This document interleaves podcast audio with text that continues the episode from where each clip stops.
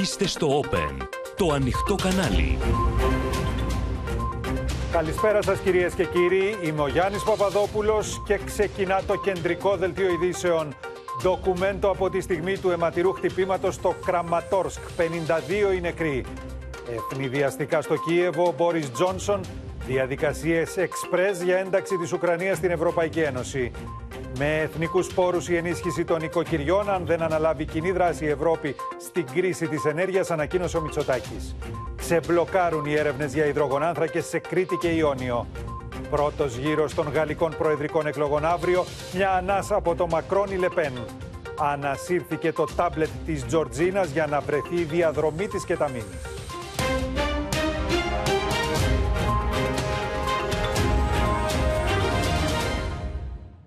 Ένα συνταρακτικό βίντεο από τη στιγμή της πυραυλικής επίθεσης στο σιδηροδρομικό σταθμό του Κραματόρσκ αποδίδει τη φρίκη που επικράτησε. Παγκόσμια είναι η κατακραυγή για το νέο πλήγμα κατά αμάχων με απολογισμό 52 νεκρούς. Έχουμε συνδεθεί με τους απεσταλμένους μας τη Γεωργία Λαγού, τον Παντελή Βαλασόπουλο, την Ελευθερία Σπυράκη, το Θανάση Αυγερινό. Θα ξεκινήσουμε όμως με το ρεπορτάζ, καθώς η κυβέρνηση του Κιέβου καλεί τους πολίτες να απομακρυνθούν από την ευρύτερη περιοχή. Στις 8 Απριλίου το πρωί, εκατοντάδες κάτοικοι του Κραματόρσκ βρίσκονται στον σιδηροδρομικό σταθμό της περιοχής, προσπαθώντας να εκενώσουν την πόλη υπό τον φόβο επιθέσεων. Τίποτα δεν προμηνύει αυτό που θα ακολουθήσει.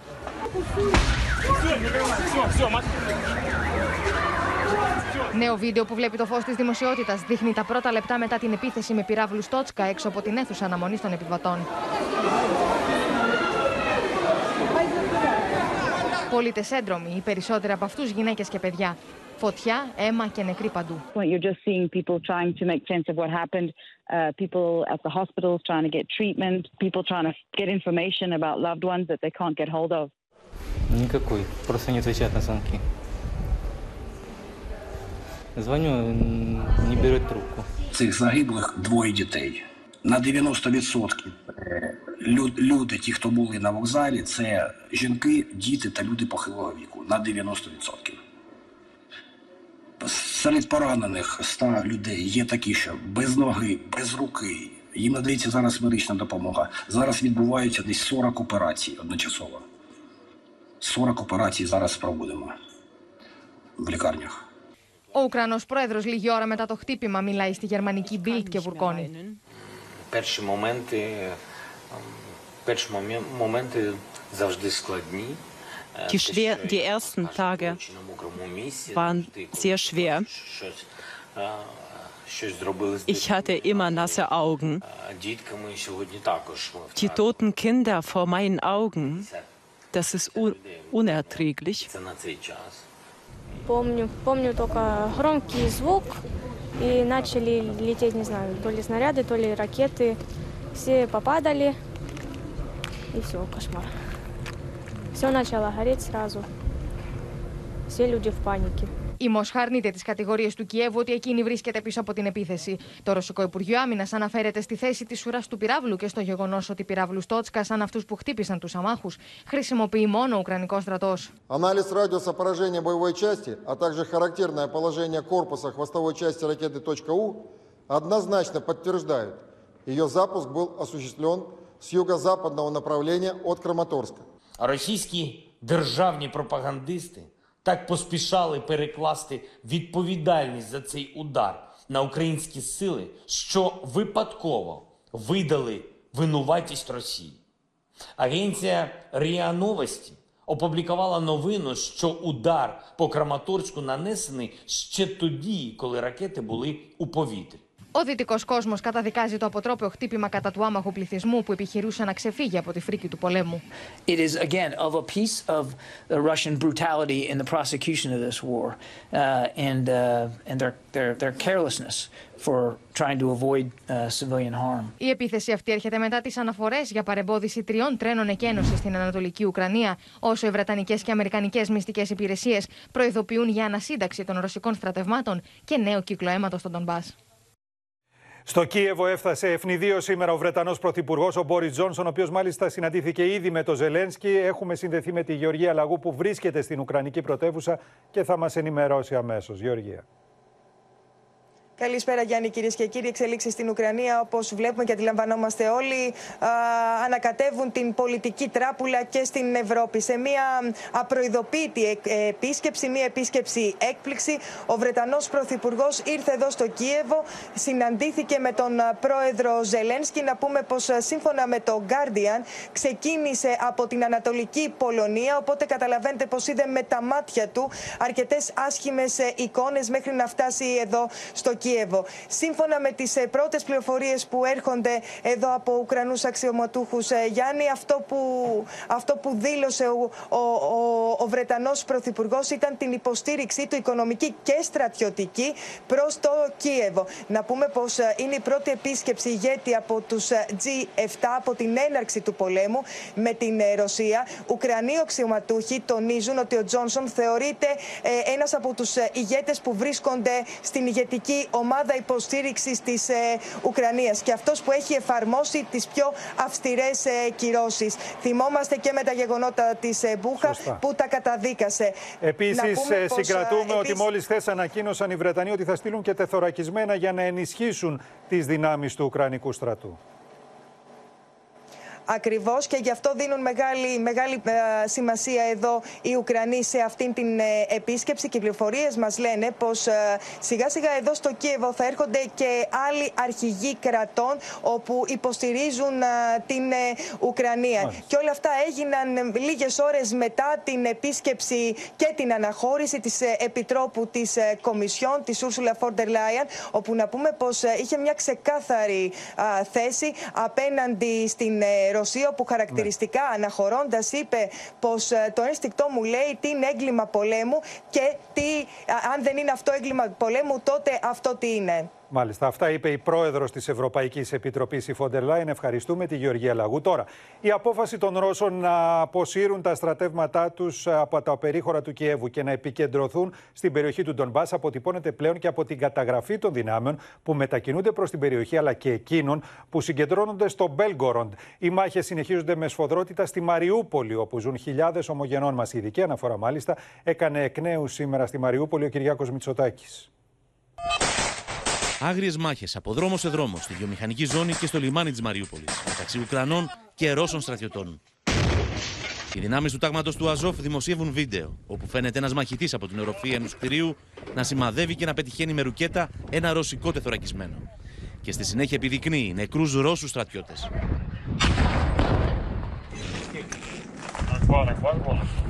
Μαχητικά αεροσκάφη αλλά και μη επανδρομένα βομβαρδίζουν συνεχώς Ουκρανικούς στόχους στη Μαριούπολη.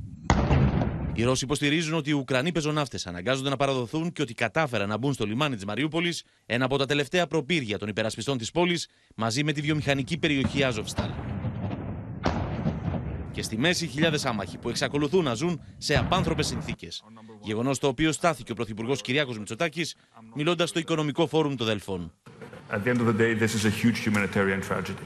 Very personal to us in Greece because we have uh, more than 100 uh, Ukrainians of Greek origin uh, living in eastern Ukraine, especially in, uh, in the city of Mariupol, and that is why we have, uh, have committed to participate in the reconstruction uh, of Ukraine, and not just by rebuilding the maternity ward that was bombed during the first days of the war, but we would actively want to play, play a part in this effort, and we're of course always trying to also help with evacuation of desperate.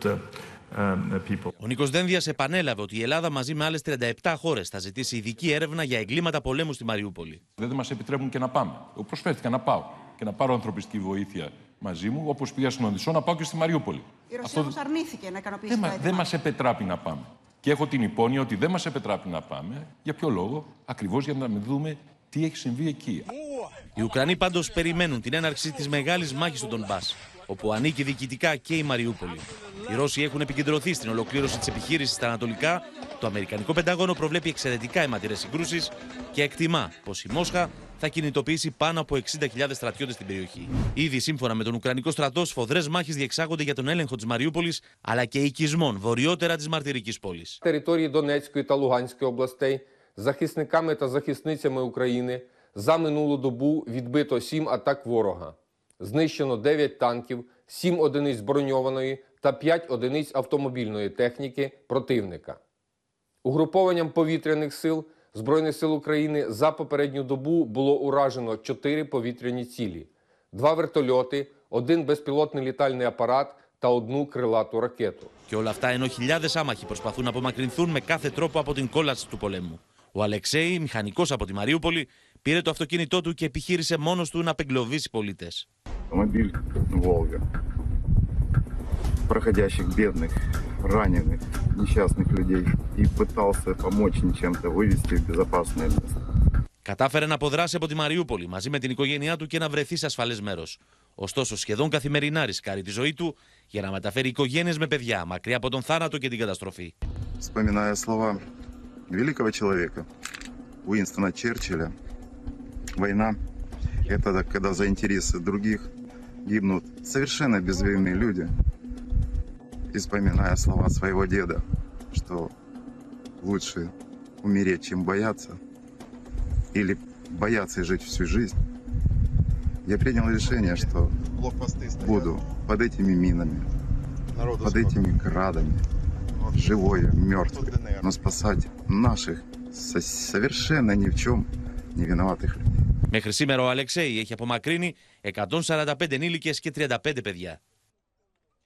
Για τις συνεχείς επιθέσεις λοιπόν των ρωσικών δυνάμεων στην Ανατολική Ουκρανία, μεταξύ άλλων και στην ευρύτερη περιοχή της Οδυσσού, θα μας ενημερώσει τώρα η Ελευθερία Σπυράκη που βρίσκεται στην ιστορική πόλη. Ελευθερία.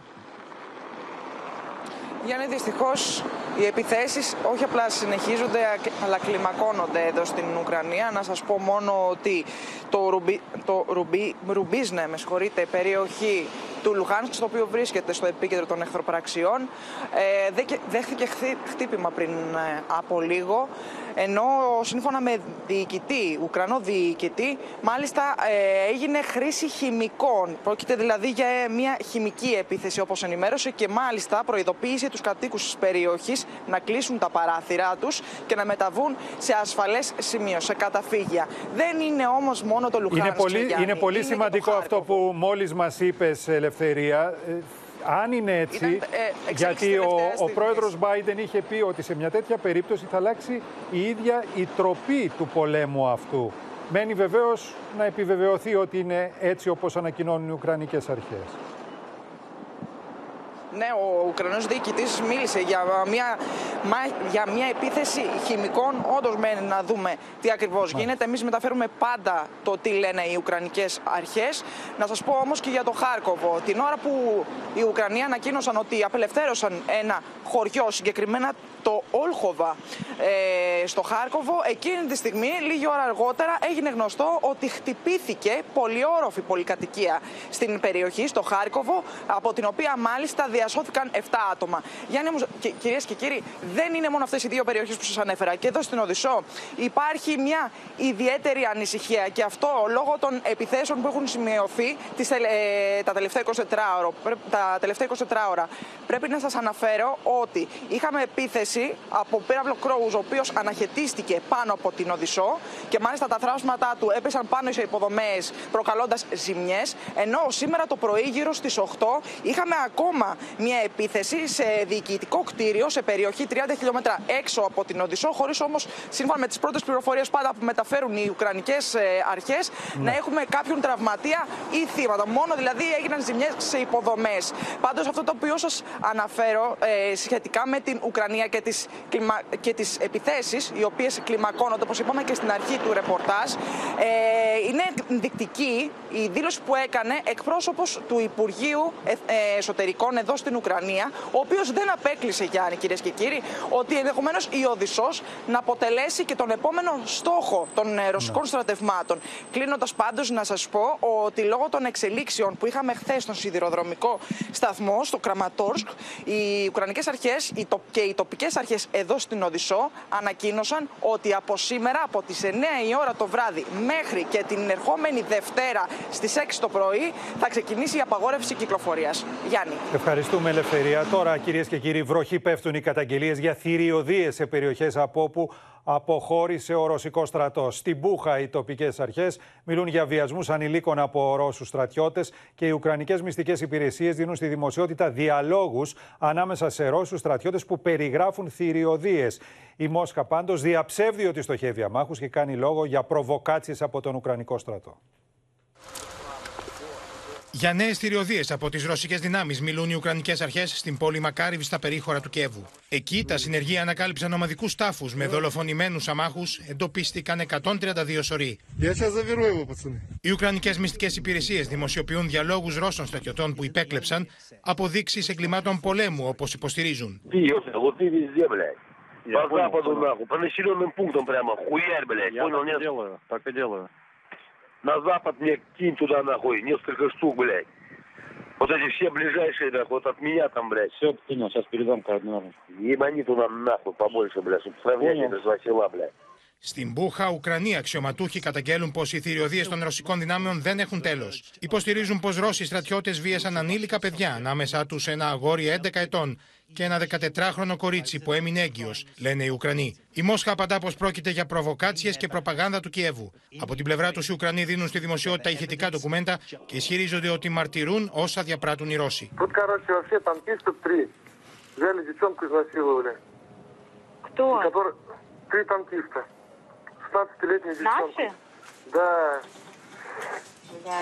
Зараз відбувається інформація могили. Ми очікуємо до 67 загиблих людей тут.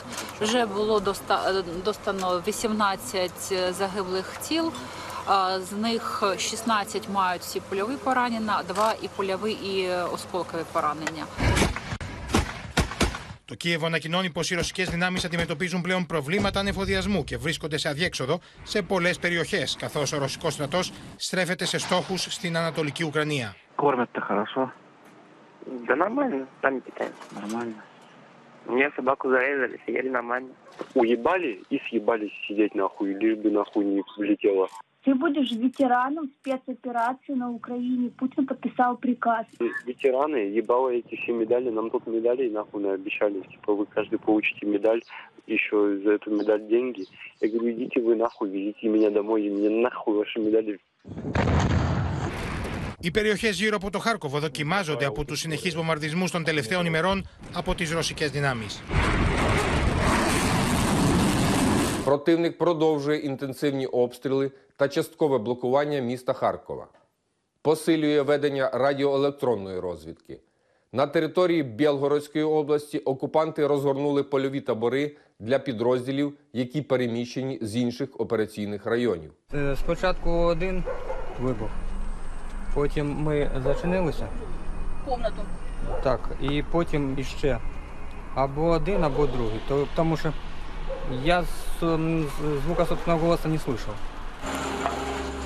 Στα χαλάσματα των ισοπεδωμένων κτηρίων στην Μποροντιάνκα, τα συνεργεία συνεχίζουν το μακάβριο έργο για τον εντοπισμό σωρών. Πολλοί είναι εκείνοι που αγνοούνται και οι συγγενείς τους περιμένουν με αγωνία να μάθουν κάτι για την τύχη των δικών τους ανθρώπων. The last thing we were sending them a route from from Borodyanka to Kiev, how they can escape. Many bridges and roads were broken, so we sent them a map how to escape, and she she said we we are thinking how to escape. Είναι ανατριχιαστικές οι καταγγελίες που ακούσαμε και στο ρεπορτάζ ότι γίνονται από τους αμάχους και προφανώς πρέπει να, πάρουν, ε, να εξεταστούν όταν πάρει ο πόλεμος αυτός το δρόμο προς την δικαιοσύνη. Όμως θα πάμε στον Θανάση Αυγερινό, στον Ντόνετσκ, καθώς υπάρχουν και εκεί καταγγελίες ότι έγινε επίθεση σε κατοικημένη περιοχή από την άλλη πλευρά. Θανάση. Καλησπέρα από τον Ντονιέτσκ, μια από τις δύο πρωτεύουσες των Ρωσόφων του Ντονμπάς. Ε, Εδώ ουδής αμφιβάλλει για το ποιος τους βομβαρδίζει επί 8 χρόνια από το 2014 που διαρκεί ο εμφύλιος στην Ουκρανία. Ε, Πρόκειται για το Ουκρανικό πυροβολικό, όπως λένε, που υποχρέωσε τους κατοίκους να ξυπνήσουν σήμερα άλλη μια φορά νωρίς το πρωί, ειδικά στην πιο ευάλωτη συνοικία της πόλης, στην περιοχή Πετρόφσκι, που χτυπήθηκε από πολλαπλούς εξο- εκτοξευτήρες τύπου Γκραντ. Ε, μέχρι στιγμής ε, η- ο απολογισμός είναι δύο νεκροί και μία τραυματίας.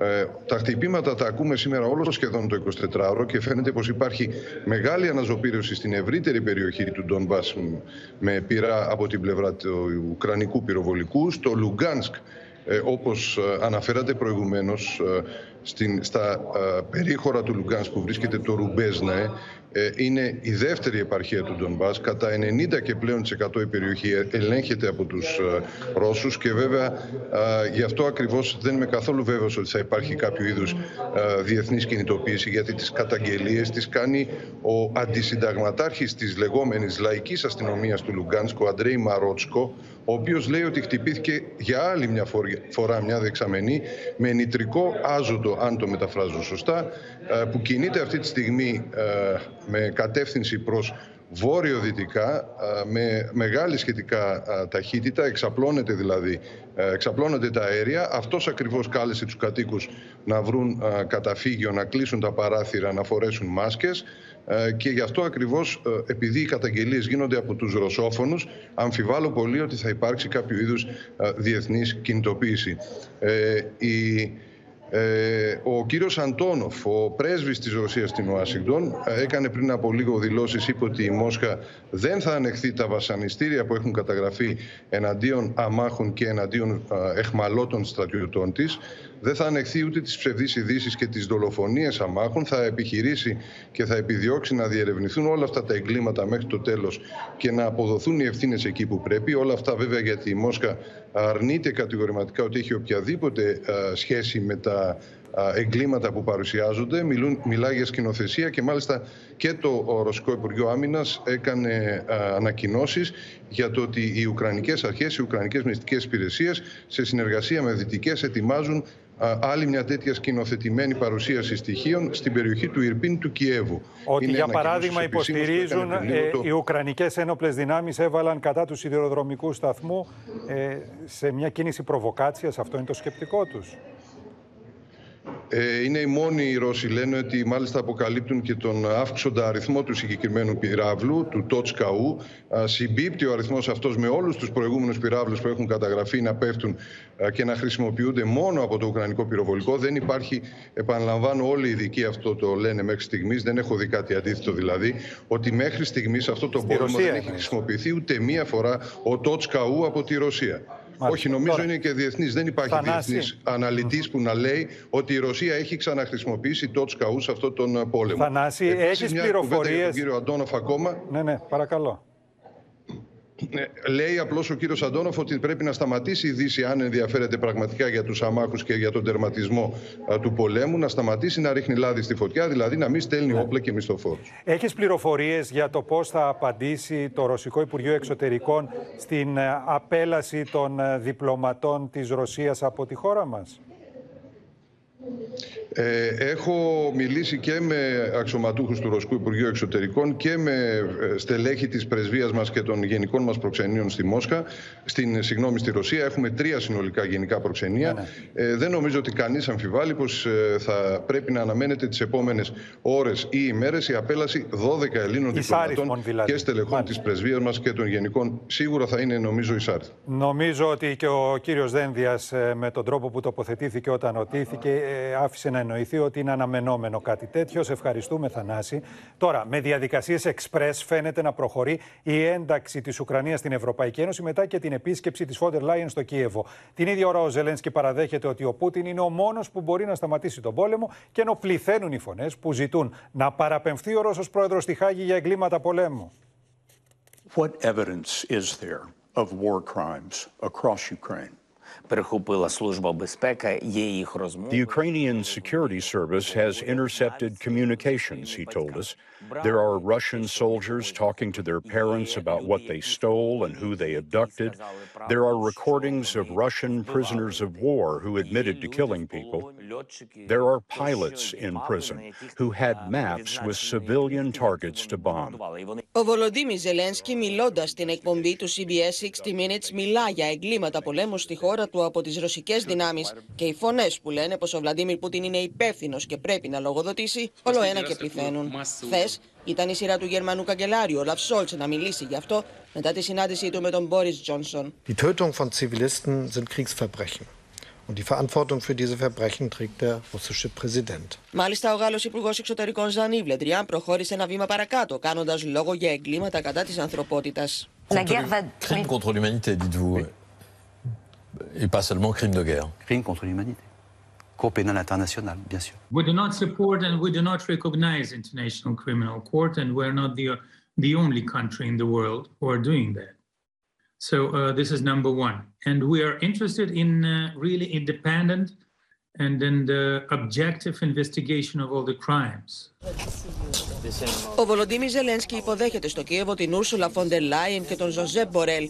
Η επίσκεψή του συμπίπτει με την επιστροφή του πρεσβευτή της Ευρωπαϊκής Ένωσης στο Κίεβο. Μια κίνηση που υπογραμμίζει πρώτον τη βελτιωμένη κατάσταση ασφαλείας εκεί και δεύτερον τη δέσμευση των 27 στην πολιορκημένη χώρα. Η Ursula von der Leyen παρέδωσε αυτοπροσώπως στο Βολοδίμι Ζελένσκι το ερωτηματολόγιο για την ένταξη της χώρας στην Ευρωπαϊκή Ένωση. So for you, dear Volodymyr, Thank you so much. I want to give you Thank that. you so much. This is the question, yeah. We'll be ready with answers, Ursula, in one week. Η πρόεδρο τη Ευρωπαϊκή Επιτροπή είχε νωρίτερα επισκεφθεί την Μπούχα και είχε βρεθεί μπροστά στο ομαδικό τάφο δίπλα στο ναό του Αγίου Ανδρέα. I am here today also to work with uh, Prime Minister Schmihal and uh, President Zelensky um, on uh, the process to joining the EU. Um, we will do everything to support Ukraine to do the necessary steps. This will be one part of the discussion we will have today. Σήμερα έγινε και η διαδικτυακή εκδήλωση που διοργάνωσε η Ευρωπαϊκή Ένωση με τίτλο Σταθείτε δίπλα στην Ουκρανία, στην οποία απευθύνθηκε τόσο η Ούρσουλα Φοντε Λάιεν όσο και ο ίδιος ο Βολοντίμι Ζελένσκι. Σκοπός η συγκέντρωσης χρημάτων για την πολύπαθη Ουκρανία. It's the question whether democracy will be stronger or it's autocracy that will dominate. It's the question whether there is the right of might dominating or whether it's the rule of law. We're not afraid of massive missile strikes, Russian aircrafts, and never-ending tank columns. Ο Βολοντίμι Ζελένσκι σε συνέντευξή του στη γερμανική Welt δεν έκρυψε τα συναισθήματά του προ τη Ρωσία. Gewöhnt man sich, wenn ich so ganz ehrlich sage. Ja, ja, ich, ich fühle Hass zu Russland, zu, Ru Zu russischen Soldaten. Παραδέχεται όμω πω θα πρέπει να καθίσει στο τραπέζι του διαλόγου με τον Βλαντίμιρ Πούτιν. Heute hat die Ukraine keinen anderen Ausweg, als sich an den Verhandlungstisch zu, zu sitzen. Aber in Russland äh, hat kein anderer Macht, diesen Krieg zu stoppen. Και όλα αυτά ενώ το Ρωσικό Υπουργείο Εξωτερικών ανακοίνωσε ότι θα απελάσει 45 Πολωνούς διπλωμάτες από τη Ρωσία την Παρασκευή σε απάντηση στην απέλαση 45 Ρώσων διπλωματών από την Πολωνία τον Μάρτιο. Είδαμε πριν από λίγο τον Μπόρις Τζόνσον να φτάνει ευνηδίως στο Κίεβο. Χθες είχε συνάντηση με τον καγκελάριο Σόλτς και στις δηλώσεις που έκαναν από κοινού, ο Γερμανός καγκελάριος καταλόγησε προσωπικά στον Πούτιν εγκλήματα πολέμου. Πάμε στον Παντελή Βαλασόπουλο, ο οποίος θα μας πει περισσότερα από αυτού. Παντελή. Καλησπέρα Γιάννη. Έχουμε καθημερινά επιθέσεις του καγκελαρίου Σόλτς εναντίον του κύριου Πούτιν. Χθες τον ακούσαμε στο Λονδίνο να ε, υποστηρίζει ότι οι θάνατοι αυτοί που βλέπουμε των στον, αμάχων, των αμάχων στη, στην Ουκρανία είναι εγκλήματα πολέμου, την οποία ευθύνη φέρει ο πρόεδρος Πούτιν. Ε, πριν, από λίγο, πριν από λίγο σε ε, προεκλογική, προεκλογική συγκέντρωση του κόμματός του ο, στην ε, Πάδη Βιτεμβέργη ο, ο καγκελάριος είπε ότι ο Πούτιν είναι ένας υπεριαλιστής έχει μια υπεριαλιστική σκέψη κατευθείαν από το 17ο αιώνα. Κύριε Πούτιν, λέει, σας ζητώ και πάλι κατάπαυση του πυρός. Καταστρέφεται όχι μόνο την Ουκρανία, αλλά και το μέλλον της ίδιας της Ρωσίας. Για άλλη μια φορά, ο καγκελάριος ζήτησε από τον Ρώσο πρόεδρο να αφήσει ανθρωπιστική βοήθεια στη Μαριούπολη και σε άλλες πόλεις και να σταματούν οι Ρώσοι να χτυπούν τα κομβόη με ανθρωπιστική βοήθεια. Γιάννη, σύμφωνα με απόλυτα έγκυρες ε, πηγές, διπλωματικές πηγές που βρέθηκαν στην περιοχή, οι Ρώσοι όχι μόνο σταματούν τα ανθρωπιστικά κομβόη αλλά και τα κομβόη του Ερυθρού Σταυρού αλλά τα λαιλατούν. Λαιλατούν κυρίως τα φάρμακα και τα τρόφιμα για τους ίδιους. Ο ίδιος διπλωμάτης λέει ότι αυτοί οι άνθρωποι τώρα παίζουν τους απελευθερωτές στη Μαριούπολη. Ε, να σου πω επίσης ότι σχετικά με τους πυράβλους Τόσκα που φέρεται να χρησιμοποιήθηκαν στο Κραματός, ναι. οι στρατιωτικοί ειδικοί λένε ότι η Ρωσία έχει 220 τέτοιους πυράβλους.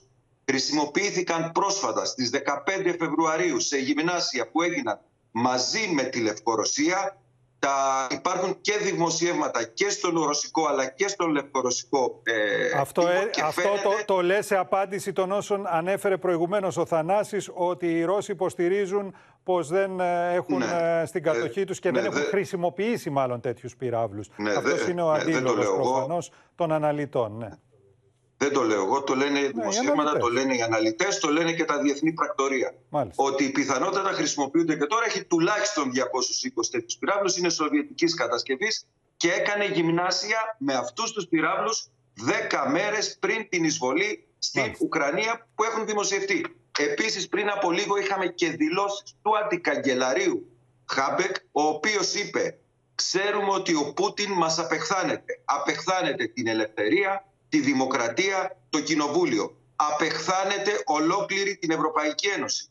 Νόμιζε, λέει, ότι η δημοκρατία είναι το αδύνατο σημείο μας. Όμως έκανε λάθος. Έπαιξε, έπεσε έξω, όπως έπεσε έξω και για τη δύναμη που νόμιζε ότι έχει ο ρωσικός στρατός. Οξύτατες εκφράσεις από την πολιτική ηγεσία της Γερμανίας, μιας χώρας που μέχρι πρώτη είχε πολύ στενούς δεσμούς με την Ρωσία. Σε ευχαριστούμε, Παντελή.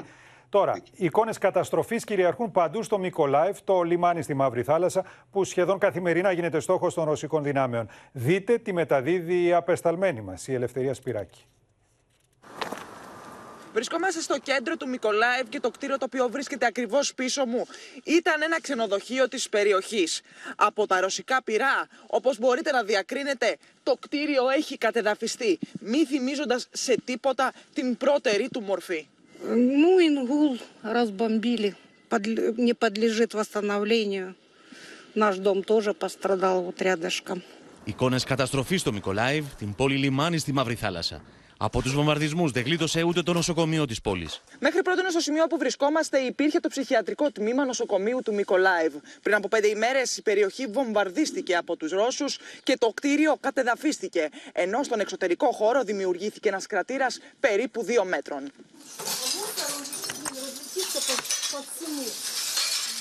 Όσοι παρέμειναν στην περιοχή μετά την έναρξη της ρωσικής εισβολής δεν μπορούν να βρουν ούτε μία ημέρα ηρεμίας. Αρκετά είναι τα σημεία στο Μικολάευ, τα οποία έχουν πληγεί από τα ρωσικά πυρά. Όπως το εμπορικό κέντρο, το οποίο βρίσκεται ακριβώς πίσω μου. Ενώ την ίδια ώρα που βρισκόμαστε εδώ και σας μεταφέρουμε την εικόνα, ακούγονται οι βομβαρδισμοί από την Χερσόνα. shoot every day.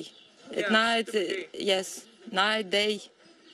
Today, to, tonight, yes. Are you afraid? Of course, I'm afraid. I have two kids. Your feelings about this? Very sad. Very upset. Η πλειονότητα των επιθέσεων ξεκινά από τη Χερσόνα, που βρίσκεται υπό ρωσικό έλεγχο, ενώ το Μικολάιβ είναι η πόλη είσοδος προς την Οδυσσό. Τώρα, σε αγκάθιστη σχέση Άγκυρα Μόσχας εξελίσσονται τα μη επανδρομένα αεροσκάφη Μπαϊρακτάρ, τα οποία προμηθεύει η Τουρκία την ε, Ουκρανία. Η Μαρία Ζαχαράκη από την Κωνσταντινούπολη θα μας ενημερώσει τώρα για αυτή την ενόχληση των Ρώσων για το θέμα. Μαρία.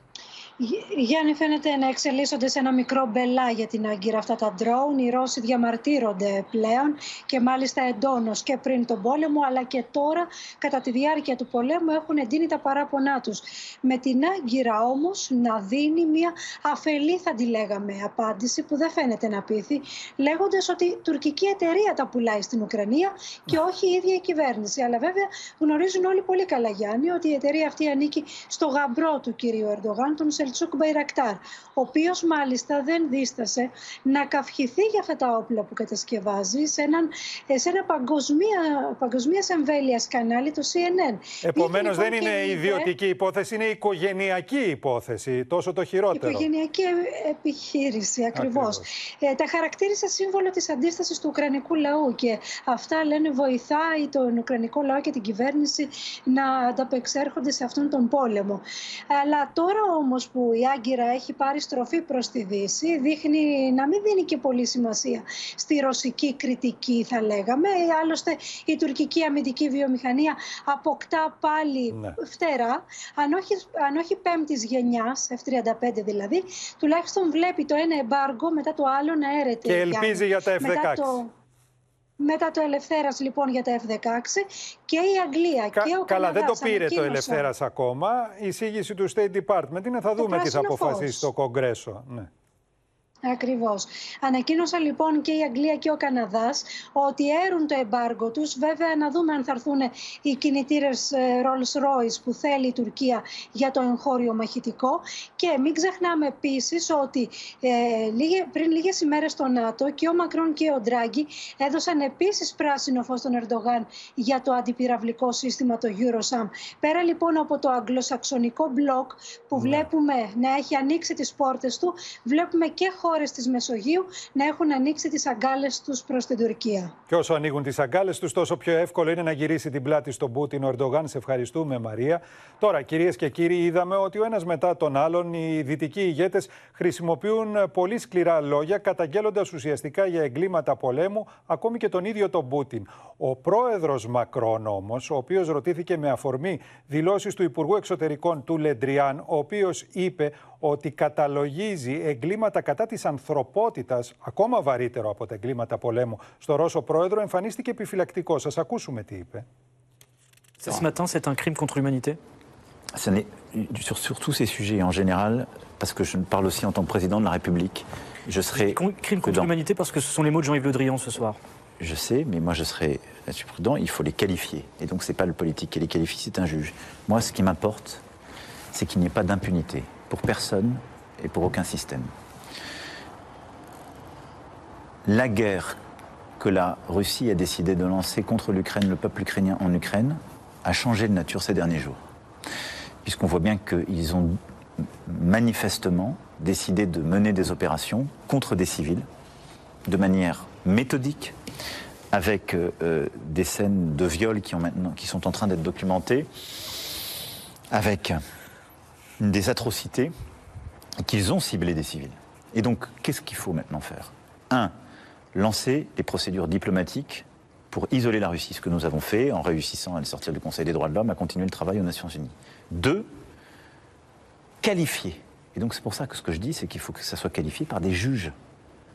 Παρά την σκληρή γλώσσα, αποφεύγει του προσωπικού χαρακτηρισμού κατά του Πρόεδρου Πούτιν, προφανώ για να μπορεί να είναι συνομιλητή του και το επόμενο διάστημα, υπό την προπόθεση βέβαια ότι θα επανεκλεγεί ο Πρόεδρο Μακρόν. Έχουμε και τι γαλλικέ εκλογέ αύριο.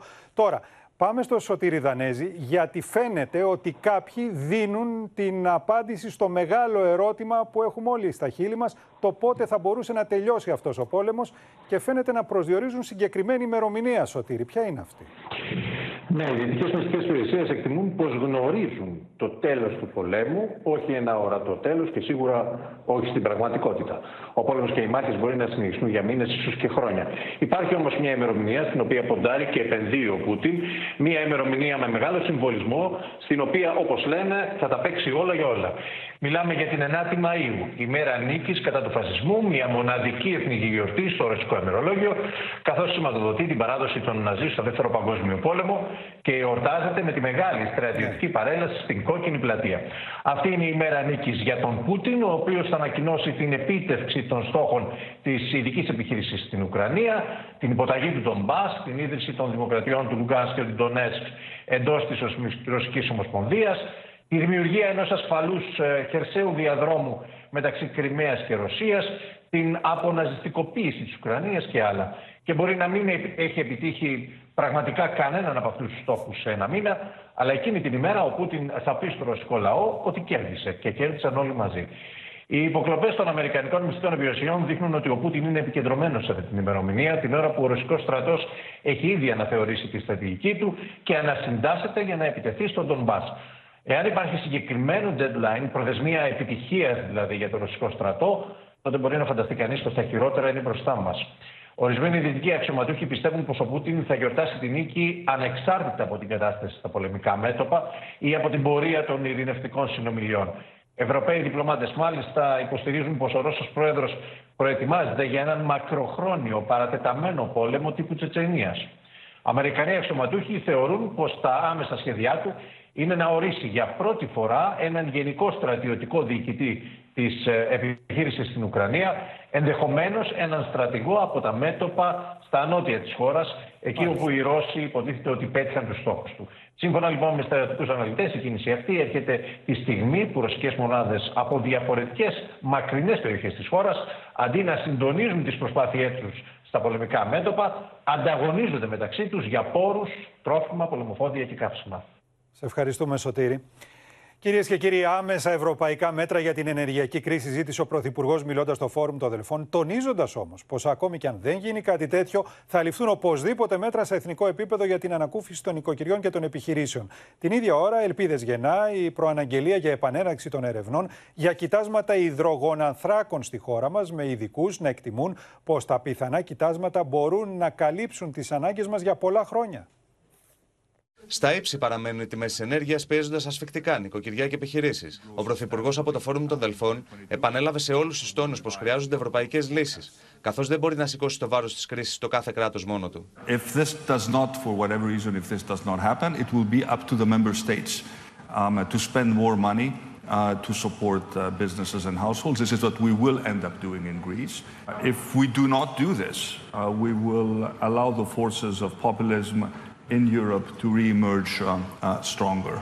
Ο Πρωθυπουργός επανέλαβε ότι πρέπει να αποσυνδεθεί η τιμή του φυσικού αερίου από την τιμή του ηλεκτρισμού και παράλληλα τάχθηκε ξανά κατά του εμπάργου στο ρωσικό αέριο. Uh, we also have uh, 230 billion euros of unused loans from the RRF facility. I think we need to be very creative uh, and with the help of the Commission think how we can use these loans. Τις αμέσως επόμενες ημέρες, η κυβέρνηση πρόκειται να ανακοινώσει την επανέναρξη των ερευνών υδρογονανθράκων με έμφαση στο φυσικό αέριο στις θαλάσσιες περιοχές του Ιωνίου και της Κρήτης. Το οφείλουμε στους Έλληνες πολίτες και στις επόμενες γενιές επιτέλους να διερευνήσουμε τι κρύβει η Ελλάδα, ε, ε, η ελληνική επικράτεια στα εγκατά της. Οι μέχρι τώρα εκτιμήσεις για τα πιθανά κοιτάσματα στην Ελλάδα είναι παραπάνω από αισιόδοξες, με τους ειδικούς να κάνουν λόγο για ποσότητες μαμούθ σε πετρέλαιο και κυρίως φυσικό αέριο. Συγκεκριμένα, η εκτίμηση της Επιτροπής Ενέργειας της Ακαδημίας Αθηνών αναφέρει πως με βάση τα όσα έχουν χαρτογραφηθεί τα τελευταία 25 χρόνια, οι δυνατότητες είναι 20 δισεκατομμύρια ισοδύναμα βαρέλια πετρελαίου και φυσικού αερίου. Η εκτίμηση της Ελληνικής Διαχειριστικής Εταιρείας Υδρογονανθράκων αναφέρει ότι στους στόχους που έχουν χαρτογραφηθεί στις περιοχές των ερευνών, πιθανό να υπάρχει ποσότητα φυσικού αερίου που φτάνει τα 5 τρισεκατομμύρια κυβικά μέτρα. Ε, σημαίνει ότι αν το διαιρέσουμε με τις σημερινές ανάγκες της Ελλάδος που είναι γύρω στα 5 δισεκατομμύρια κυβικά μέτρα το χρόνο, ε, αντιπροσωπεύει τις ανάγκες της Ελλάδος για χίλια χρόνια. Ένα τρισεκατομμύριο περίπου ευρώ η αξία που αναμένεται να βρεθεί. Οι πιθανοί στόχοι κοιτασμάτων είναι πάνω από 30 και οι έρευνες επεκτείνονται σε όλο το Ιόνιο και φτάνουν μέχρι και το θαλάσσιο τμήμα νότια της Κρήτης. Την ίδια ώρα, εχμές κατά της κυβέρνησης αφήνουν τα κόμματα της αντιπολίτευσης είναι αυτός που ακόμα και σήμερα αρνείται να μαζέψει τα κοράκια της αγοράς ενέργειας που διαλύουν καθημερινά νοικοκυριά και επιχειρήσεις. Η κυβέρνηση ξέμεινε από καύσιμα με αποτέλεσμα ένα μεγάλο μέρος της κοινωνίας να παραμένει απροστάτευτο από την ακρίβεια και την ενεργειακή κρίση. Τα μονοπόλια της ενέργειας θησαυρίζουν και ο λαός ακριβοπληρώνει για τα αυτονόητα.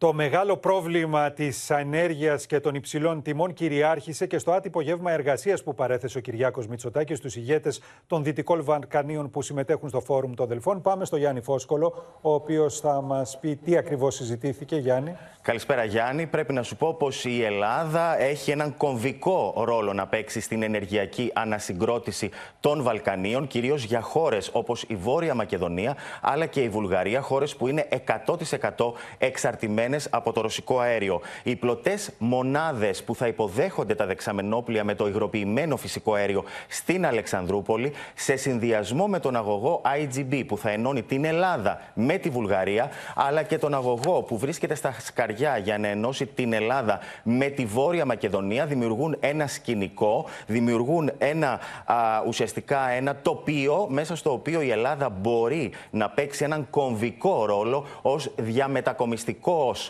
κόμβος ναι. φυσικού αερίου στην νοτιοανατολική Ευρώπη και στα Βαλκάνια. Δεν είναι τυχαίο πως το project της πλωτής μονάδας στην Αλεξανδρούπολη είναι ήδη μέτοχος η Βουλγαρία και πρέπει να σου πω πως και η Βόρεια Μακεδονία προωθεί τη συμμετοχή της στο μετοχικό κεφάλαιο της εταιρείας με ένα ποσοστό 10%. Ο αγωγός που θα ενώνει την Ελλάδα με τη Βουλγαρία θα έχει μήκος 182 χιλιόμετρα. Περιμένουμε να έχει ολοκληρωθεί μέχρι το καλοκαίρι, μέχρι τον Ιούνιο και έτσι θα ρέει το αζέρικο αέριο που έρχεται μέσω του ΤΑΠ αλλά και το υγροποιημένο που θα ξεφορτώνεται στην Αλεξανδρούπολη από τον Νοέμβριο του 2023, όταν αναμένεται να δούμε την πρώτη πλωτή εγκατάσταση εκεί, προς τη Βουλγαρία.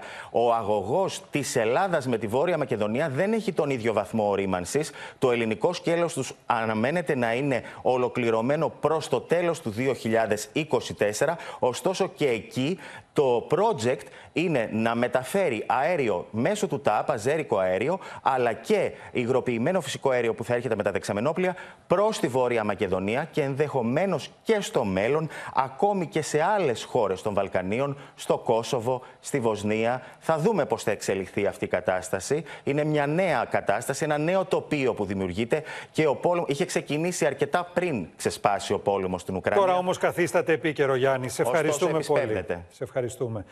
Αμφίροπη, κυρίες και κύριοι, προβλέπεται η αναμέτρηση στον αυριανό πρώτο γύρο των προεδρικών εκλογών στη Γαλλία. Σύμφωνα με τις τελευταίες δημοσκοπήσεις, η διαφορά ανάμεσα στον Εμμανουέλ Μακρόν και την Μαρίν Λεπέν είναι στο όριο του στατιστικού λάθους. Καθοριστικό ρόλο για το αυριανό αποτέλεσμα αναμένεται να διαδραματίσει η αποχή, με τους αναλυτές να εκτιμούν ότι ενδέχεται να ξεπεράσει κάθε προηγούμενο.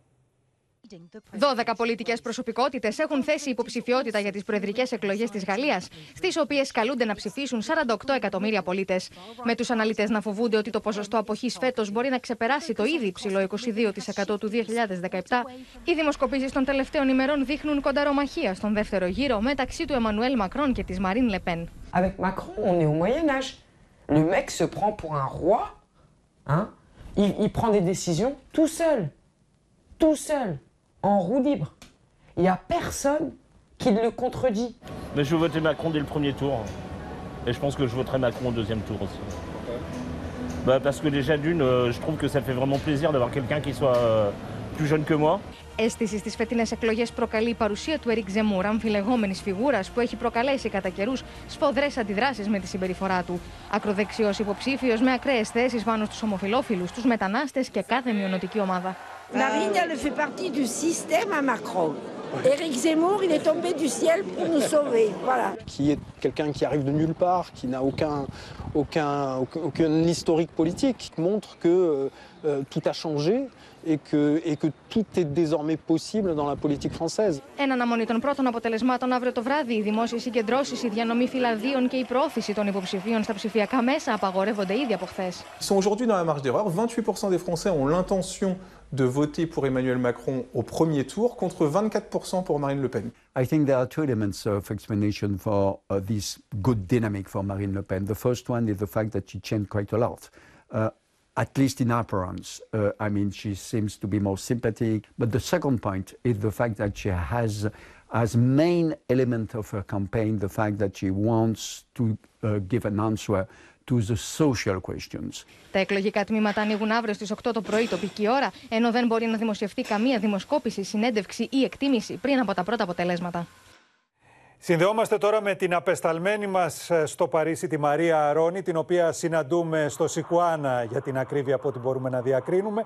Και ενώ, Μαρία, το δείξαμε και στο ρεπορτάζ, οι δημοσκοπήσεις μιλάνε για το απόλυτο ντέρμπι. Στη μονάδα η διαφορά. Ναι, παραμονή λοιπόν του πρώτου γύρου των προεδρικών εκλογών στη Γαλλία σήμερα και η αβεβαιότητα παραμένει μεγάλη. Η αναμέτρηση προαναγγέλλεται θρίλερ, καθώς σε απόσταση αναπνοής βρίσκεται ο απερχόμενος πρόεδρος Εμμανουέλ Μακρόν από την βασική αντίπαλό του, την υποψήφια της ακροδεξιάς Μαρίν Λεπέν. Η προεκλογική εκστρατεία σταμάτησε χθες στα μεσάνυχτα.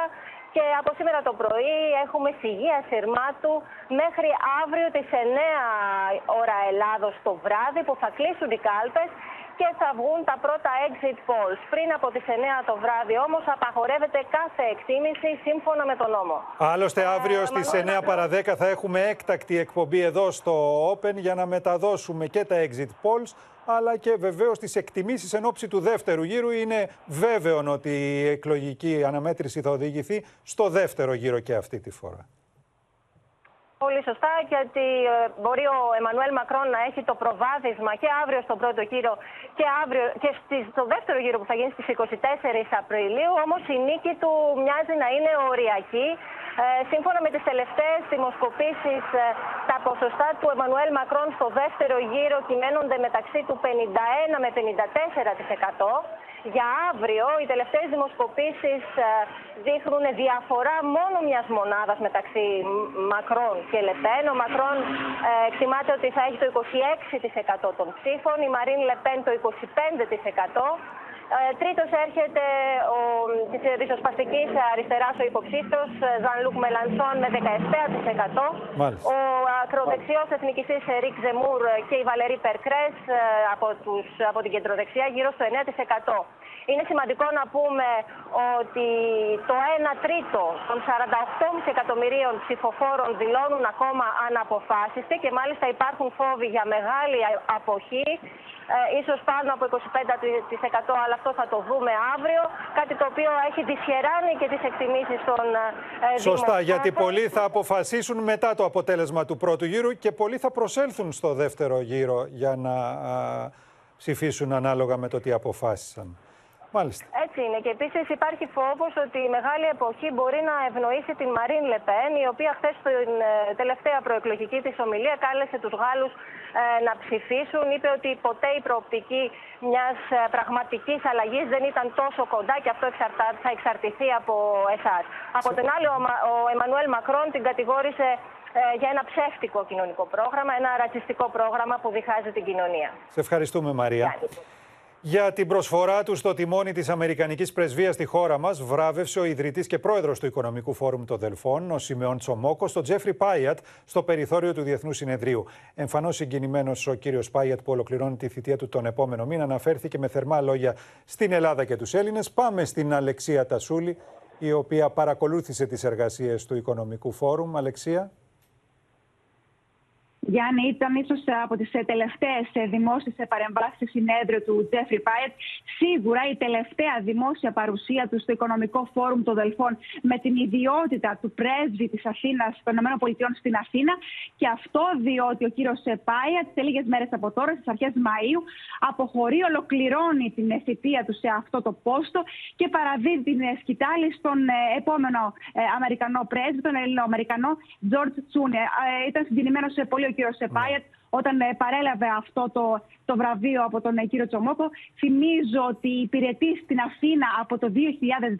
Όπως Προερχόμενος από την Ουκρανία, από το Κίεβο προερχόμενος ακριβώς. Έχει υπηρετήσει και στο Κίεβο πριν έρθει στην ναι. Αθήνα. Έχει δηλώσει ότι όλα αυτά τα χρόνια έχει άριστη συνεργασία και με την κυβέρνηση του ΣΥΡΙΖΑ και με την κυβέρνηση της Νέας Δημοκρατίας. Και χθες στην ομιλία του μίλησε με τα καλύτερα λόγια για την ε, συνεργασία με την Ελλάδα. Είπε ότι οι ΗΠΑ εμπιστεύονται τη χώρα μας. Είπε ότι μετά το τέλος του πολέμου η Ελλάδα θα έχει αναβαθμισμένο ρόλο και στην Ανατολική Μεσόγειο και στους κόλπους του ΝΑΤΟ. Και είπε στο τέλος ότι ήταν εξαιρετικά προνόμιο να είμαι πρέσβης στην Ελλάδα σε μια περίοδο προκλήσεων. Αφού ευχαριστήσουμε την Αλεξία Τασούλη που την είδαμε νωρίτερα να παίρνει και τη συνέντευξη από τον Νίκο Δένδια. Να ακούσουμε τώρα τι είπε ο Τζέφρι Πάιατ. What I really remember more than ever is the extraordinary warmth with which Mary and I were received. The light of Athens and Delphi certainly offers some of the most magical light and some of the most magical landscapes in this entire beautiful country. But there's so much there is so much hospitality, so much generosity that we have felt over our time here. I know we have made friends for life. And while we will pack our bags from the residence in Athens in a couple of weeks, I'm certain that we will be back in the future. And much more importantly, I know that we will always carry in our hearts a piece of Greece and a piece of all that this magical and wonderful democratic country represents. Φίλο και φτερό κάνουν το τάμπλετ της Τζορτζίνας οι αναλυτές της αστυνομίας που το ανέσυραν ύστερα από το άνοιγμα του τάφου της δύστιχης μικρής. Εξελίξεις αναμένονται και στο θέμα της προμήθειας της κεταμίνης, καθώς οι αρχές είναι στα ίχνη της πηγής από όπου έγινε η προμήθειά της. Οι αρχές αναζητούν τον τρόπο με τον οποίο έφτασε στα χέρια της κατηγορουμένης Ρούλας Πισπυρίγκου η κεταμίνη. Η ουσία δηλαδή που σκότωσε την 9χρονη Τζορτζίνα για να δούμε το ποιος το έχει προκαλέσει, αρκεί να δούμε το ποιος ήταν το προηγούμενο 20 λεπτό μέσα στο δωμάτιο μαζί με το παιδί. Δεν χρειάζεται καν ώρα. Ω επικρατέστερο σενάριο εξετάζεται η προμήθεια της κεταμίνης να έγινε μέσω διαδικτύου. Υπάρχουν πάρα πολλά στοιχεία που μπορούν να ανακτηθούν από ένα τάμπλετ. Αυτά είναι επαναφορά διαγραμμένων επαφών, δηλαδή αν έχουν διαγραφεί επαφές από το χρήστη, ε, επαναφορά διαγραμμένων μηνυμάτων, τα λεγόμενα τα SMS, ανάκτηση ιστορικού κλίσεων. Ωστόσο, σύμφωνα με την εφημερίδα Πελοπόννησο, οι άνδρες των ανθρωποκτονιών ενεργούν με κάθε μυστικότητα και έχουν σαρώσει τις φαρμακοποθήκες, όπως και άλλα σημεία πώλησης από τα οποία θα μπορούσε κάποιος να προμηθευτεί παράνομα την κεταμίνη. Περισσότερη έμφαση δίνεται σε μια συνεργασία που θα μπορούσε να έχει η Ρούλα Πισπυρίγκου με συγγενικό της πρόσωπο, το οποίο έχει σχέση με ουσίες. Ο Μάνος Δασκαλάκης σε συνέντευξή του αναφέρθηκε στο τηλεφώνημα που είχε από την πρώην σύζυγό του πριν ακόμη συλληφθεί, όταν ανακοινώθηκε η ύπαρξη της κεταμίνης στις τοξικολογικές της άτυχης Ντορζίνας. Εκείνη την ώρα επικοινωνώ, επικοινωνεί μαζί μου. Μου λέει, βγάλανε, μου λέει κεταμίνη, άλλο αυτό. Της λέω, μην ακούς, της λέω. Όπως βγάλανε το τοξικό, έτσι θα βγάλανε και αυτό. Στο κυνήγι της διαδρομής της κεταμίνη, οι αρχές έχουν σαρώσει τα κινητά τηλέφωνα της 33χρονη Πισπυρίγκου, αλλά και όλες τις φαρμακοποθήκες σε περίπτωση που κάποιος την προμηθεύτηκε από εκεί. Με εντολή της ανακρίτριας σήμερα το πρωί έγινε η εκταφή της μικρής Τζορτζίνας, προκειμένου να ανασυρθεί το τάμπλετ που είχε ταφεί μαζί το άτυχο κοριτσάκι. Αστυνομικοί που συνόδευαν την ιατροδικαστή Αγγελική Τζιόλα αλλά και τον ιερέα του ιερού ναού του Αγίου Αθανασίου έφτασαν στον τάφο της Μικρής Τζοτζίνα στις 7 παρα 10 το πρωί. Μετά από μια διαδικασία που διήρκησε περίπου μία ώρα, ανέκτησαν το τάμπλετ το οποίο είχε θαυτεί μαζί με το παιδί. Το τάμπλετ θα διαβιβαστεί στα εγκληματολογικά εργαστήρια της ασφάλειας προκειμένου να ερευνηθεί και να διαπιστωθεί εάν μέσα σε αυτό υπάρξουν στοιχεία που θα βοηθήσουν και θα οδηγήσουν στην εξυχνίαση της υπόθεσης. Και ενώ η υπόθεση βρίσκεται σε πλήρη εξέλιξη, οι έρευνες για τα άλλα δύο αγγελούδια που χάθηκαν πριν την Τζορτζίνα συνεχίζονται προκειμένου να διαπιστωθεί εάν και εκεί υπάρχει εγκληματική ενέργεια. Το κοινό στοιχείο μεταξύ του πρώτου και του δεύτερου ε, θανάτου είναι τα πανάκια. Είναι ε, μονόδρομος όχι εξ αποκλεισμού πλέον, αλλά από τα ευρήματα τα ίδια βεβαιωνόμαστε ότι ο δεύτερος θάνατος έχει τα κλασικά ευρήματα του ασφικτικού θανάτου. Και αν με ρωτάτε εμένα, εκ, των, εκ της εικόνας μάλλον προκρίνεται η εικόνα της ασφυξίας. Η ανάκριση για το θάνατο της 9χρονης Τζορτζίνας συνεχίζεται. Τις επόμενες ημέρες αναμένεται να καταθέσουν γιατροί, ιατροδικαστές αλλά και άτομα από το οικογενειακό περιβάλλον της κατηγορουμένης. Παράλληλα όμως με το θάνατο της Τζορτζίνας, οι αρχές ερευνούν το θάνατο και των άλλων δύο κοριτσιών της οικογένειας. Πληροφορίες γι' αυτό έχει ο Νίκος Γιαπρακάς, ο οποίος είναι στη σύνδεσή μας στην Πάτρα. Νίκο και αναμένεται να είναι και καθοριστική αυτή η εβδομάδα η οποία έρχεται Γιάννη, δεδομένου ότι αναμένεται να έχουμε και τα πορίσματα από τους ιατροδικαστέ, από την Επιτροπή των Ιατροδικαστών, που ερευνούν τα στοιχεία τα οποία είχαν συλλεχθεί όταν τα παιδιά είχαν βρει το θάνατο. Και μάλιστα αυτό έρχεται τρία χρόνια μετά το θάνατο της Μαλένας, μιας και στις 13 Απριλίου συμπληρώνονται τρία χρόνια από όταν πέθανε το πρώτο κορίτσι της συγκεκριμένης οικογένειας. Έτσι λοιπόν οι αστυνομικοί ε, βρίσκονται σε εξέλιξη, οι έρευνες, η προανάκριση, η οποία είναι σε εξέλιξη μάλλον προκειμένου να ε, βρεθούν ε, απαντήσεις σε μία σειρά ζητημάτων τα οποία έχουν να κάνουν με τους ε, δύο θανάτους. Ένα από αυτό έχει να κάνει και με το ότι έχουμε πνευμονικό είδημα στην Ήριδα. Ένας θάνατος ο οποίος αναμένεται να ξεκλειδώσει και τον θάνατο της Μαλένας. Κάτι το οποίο αναμένεται να δούμε τα στοιχεία τα οποία θα προκύψουν από την ιατροδικαστική εξέταση, από το, πόρισμα, από το νέο πόρισμα το οποίο θα υπάρχει. Να σου πω ότι παράλληλα έχουν κληθεί μέσα στην εβδομάδα να ανέβουν στην Αθήνα και αρκετοί γιατροί από την Πάτρα αλλά και νοσηλευτές προκειμένου να καταθέσουν και αυτοί τα όσα γνωρίζουν σχετικά ε, με τις ε, δύο συγκεκριμένες υποθέσεις και να φωτίσουν και αυτοί σκοτεινές πτυχέ της συγκεκριμένης ιστορίας. Σε ευχαριστούμε, Νίκο. Τώρα, για την σχέση του με την ενδιαστάση σύζυγό του και τις κατηγορίες εις βάρος της, μίλησε ο Μάνος Δασκαλάκης, αφήνοντας παράλληλα εχμέ κατά των ιατροδικαστών. Έφτασε δε στο σημείο να απειλήσει ότι θα σκοτώσει την πίστη Πυρίγκου εάν επαληθευτεί ότι ευθύνεται για το θάνατο της κόρης τους. Αν αποδειχθεί και για τα άλλα δύο παιδιά, για μένα δεν υπάρχει τιμωρία. Για μένα θέλω να μπω μισή ώρα μέσα στο κελί. Ψύχρεμος και αποφασισμένος να πάρει τον νόμο στα χέρια του, εμφανίστηκε στην Αγγελική Νικολούλη ο Μάνος Δασκαλάκης. Α πάω εγώ στη φυλακή μετά. Θα τη σκοτώσω. Θα τη σκοτώσω και δεν το διαπραγματεύουμε αυτό. Μιλάμε για τα παιδιά μου. Τραβάει την ουρά του απ' έξω, ναι, δεν είναι ένοχος, ρίχνει όλη την ευθύνη στη γυναίκα του, αλλά στην κοινή γνώμη εκείνος θέλει να μείνει αλόβητος. Θέλει να παρουσιαστεί σαν ο καλός πατέρας και ο καλός άρρωστος που δεν ήξερε. Λίγες ώρες μετά τη δήλωσή του για παράσταση υποστήριξης της κατηγορίας, ο ενδιαστάσης σύζυγος της 33χρονη ξεκαθάρισε ότι εάν αποδειχθεί ότι η άλλοτε αγαπημένη του εμπλέκεται στο θάνατο των παιδιών, τότε μόνο ένας δρόμος υπάρχει. Εκεί είναι το επισκεπτήριο Οπότε θέλει, μπορεί να πάει να τη ζήσει και αλλιώ και αυτή ζητούσε να τον δει. Κάποια στιγμή αυτός δεν ήθελε. Μέχρι εκεί δεν θέλω να ασχοληθώ καθόλου με τον κύριο Δασκαλάκη. Εμένοντας στην αρχική του θέση ότι η ενδιαστάσης σύζυγός του ήταν υπόδειγμα μητέρας, αφήνει εχμέ σε βάρος των ιατροδικαστών. Δεν είχε βγει από την πρώτη ιατροδικαστική της Μαλένας τότε που έπρεπε, δεν θα είχαμε φτάσει εδώ.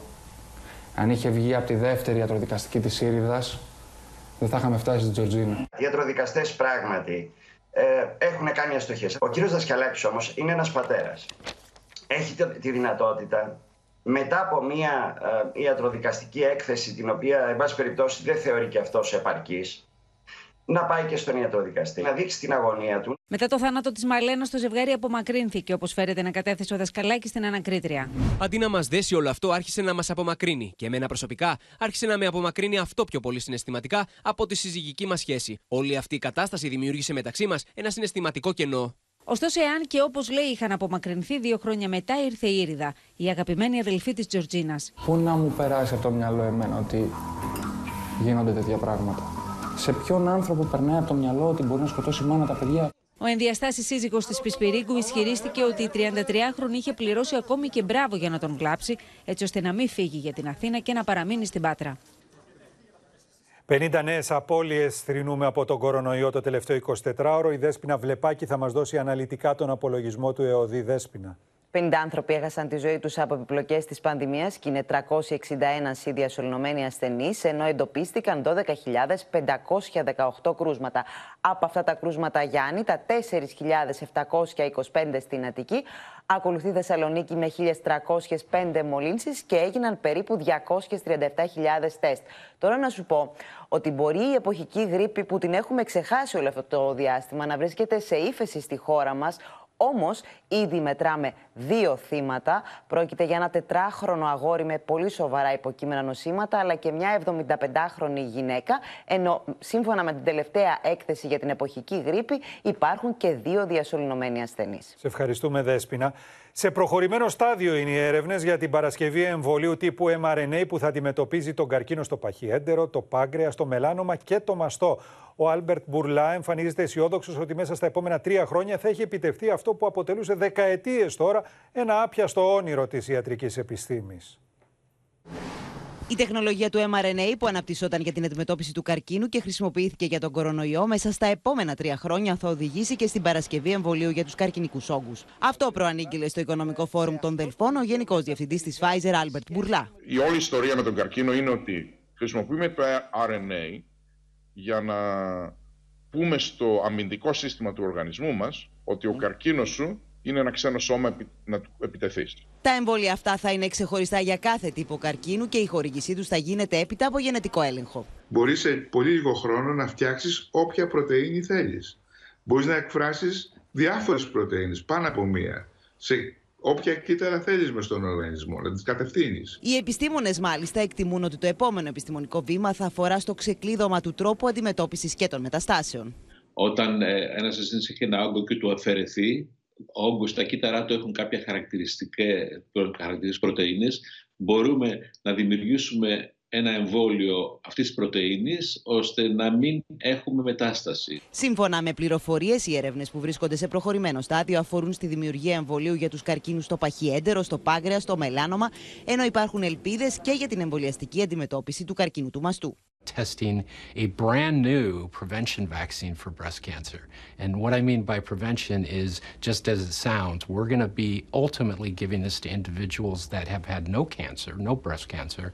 And the hope is that we will be able to prevent them from getting breast cancer. Σύμφωνα με τα στοιχεία που έχει δημοσιεύσει το αρμόδιο κέντρο ερευνών του Ηνωμένου Βασιλείου, το εμβόλιο κατά του HPV που προκαλεί τον καρκίνο του τραχύλου απέτρεψε μέσα σε 11 χρόνια 450 περιπτώσεις εμφάνισης καρκίνου και 17.200 προκαρκινικές αλλοιώσεις. Οι ανατιμήσεις σε πρώτες ύλες και ενέργεια που καταγράφονται όλο το τελευταίο διάστημα περνούν και στο πασχαλινό τραπέζι. Με τους επαγγελματίες της αγοράς να βλέπουν ήδη μεγάλες αυξήσεις στα παραδοσιακά εδέσματα. Την επόμενη Πέμπτη θα συζητηθεί στη Βουλή ο συμπληρωματικός προπολογισμό ύψους 2 δισεκατομμύριων που προβλέπει τις επιπλέον κρατικές δαπάνες για τη στήριξη νοικοκυριών και επιχειρήσεων. Το μπαράζ ανατιμήσεων από ό,τι φαίνεται δεν θα ανακοπεί ούτε την περίοδο του Πάσχα, με τους επαγγελματίες στην αγορά να μιλούν για μεγάλες αυξήσεις σε ερνιά και κατσίκια. Ήδη από την Ομοσπονδία Κρεοπολών κάνουν έκκληση για συγκράτηση των τιμών από τους παραγωγούς, ώστε να μην μείνει απούλητος ο Οβελίας. Η τιμή σήμερα κυμαίνεται 12,5 αρνί, 13,5 κατσίκι και πιστεύω να μείνουμε εδώ και να μην πάμε άλλο, παραπάνω, να μην βγουν άλλο τιμές. Προσπαθούμε, παίρνουμε τα απαραίτητα. Σιγά σιγά δεν τα κάνουμε μαζικά τα ψώνια για να μην μας φαίνεται στο πορτοφόλι μας τόσο έντονα. Οι κτηνοτρόφοι πάντως προβλέπουν άνοδο στην τιμή του πασχαλινού αρνιού, καθώς πολλοί παραγωγοί έχουν σφάξει τα κοπάδια για να αντιμετωπίσουν τις ακριβές πρώτε ύλε. Τις επόμενες μέρες θα ανέβει κι άλλο. Λόγω του ότι δεν υπάρχουν πολλά αμνοερήθεια, η ζήτηση θα είναι αυξημένη. Πιστεύω 11-12 ευρώ θα αγοράσει. Μάλλον θα είναι λυψό. Με κουτσουρεμένου μισθούς και συντάξεις. Με όλη αυτή την ακρίβεια στα τρόφιμα, στα καύσιμα και σε όλα αυτά είναι δύσκολο. Δεν ξέρω. Το πασχαλινό τραπέζι αναμένεται φέτος να είναι αρκετά ανατιμημένο σε σχέση με πέρσι, με τα παραδοσιακά γλυκίσματα όπως το τσουρέκι να αυξάνονται τουλάχιστον κατά ένα ευρώ. Εμείς προσπαθούμε να μην αυξήσουμε στο ποσό που πρέπει να αυξήσουμε. Οπότε κάνουμε μια πολύ μικρή αύξηση λόγω υλικών και το έχουμε το τσουρέκι μας σταθερό στα 7 ευρώ. Ξεκινάς και δεν ξέρεις αυτά στις 10 του μηνός στάνταρ, δεν υπάρχει περίπτωση. Μικρή ανάσα στον παράζ αυξήσεων αναμένεται να δώσει η επιταγή ακρίβειας που θα δοθεί στα χαμηλά εξοδήματα μέχρι τις 21 Απριλίου, καθώς το βράδυ της Παρασκευής κατατέθηκε από το Υπουργείο Οικονομικών συμπληρωματικός προπολογισμό ύψους 2,6 δις ευρώ που αφορά στις δαπάνες στήριξης νοικοκυριών και επιχειρήσεων και σε ένα επιπλέον κονδύλι για τις δημόσιες επενδύσεις. Τον τρόπο με τον οποίο θα απονεμηθούν οι εκκρεμεί συντάξεις παρουσίασε ο Υπουργός Εργασίας Κωστής Χατζηδάκης. Πάμε στο Βασίλη Σπανό, ο οποίος θα μας πει πώς θα γίνει αυτό, γιατί καταλαβαίνουμε ότι το Υπουργείο Εργασίας έχει θέσει ως στόχο μέχρι τον Ιούνιο να έχουν απονεμηθεί όλες ή οι περισσότερες πάντως εκκρεμεί συντάξεις, Βασίλη.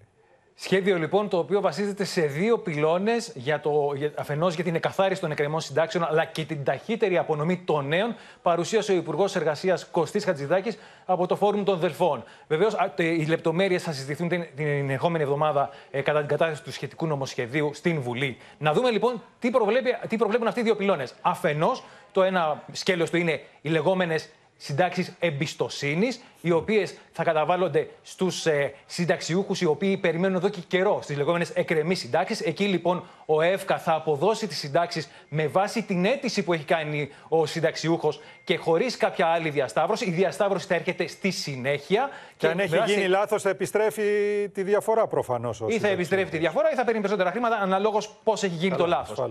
Ε, για τους νέους συνταξιούχους οι διαδικασίες θα είναι fast track και αυτό σημαίνει ότι θα πρέπει η σύνταξη να έχει απονεμηθεί με βάση τις συγκεκριμένες διασταυρώσεις εντός των τριών μηνών. Εάν αυτό δεν συμβεί, τότε και αυτές οι συντάξεις θα μπαίνουν στις συντάξεις λεγόμενες εμπιστοσύνης, δηλαδή θα απονέμεται η σύνταξη με βάση την αίτηση που έχει κάνει ο ενδιαφερόμενος και στη συνέχεια θα γίνονται ξανά οι απαραίτητες διασταυρώσεις. Σε ευχαριστούμε, Βασίλη. Ένας χρόνος συμπληρώθηκε από τη δολοφονία του Γιώργου Καραϊβάζ και σήμερα η οικογένειά του τέλεσε τρισάγιο στον Άλυμο, στο σημείο που ο δημοσιογράφος έπεσε νεκρός από τις σφαίρες των εκτελεστών του. Ο Γιάννης Ρίγο θα μας ενημερώσει, Γιάννη. Το πρωί τελέστηκε Γιάννη το ετήσιο μνημόσυνο του δημοσιογράφου Γιώργιου Καραϊβάζ και στην συνέχεια ακολούθησε το μεσημέρι στις 2.30 ε, το τρισάγιο στην ε, μνήμη του, όπου εκεί βρέθηκαν ε, φίλοι, συνεργάτες, η οικογένεια του δημοσιογράφου, ε, αλλά και πολλοί άλλοι για να αφήσουν ένα λουλούδι στο σημείο ε, όπου σκοτώθηκε από τους από τους αντίστοιχου δράστες. Να σου πω ότι είναι η μέρα μνήμης για πολλούς. Εκεί η συγκίνηση ήταν πολύ μεγάλη, κυρίως από μέλη της οικογένειας του και να σου πω ότι μέχρι και σήμερα οι δράστες παραμένουν άφαντοι καθώς δεν έχουν συλληφθεί. Σε ευχαριστούμε Γιάννη.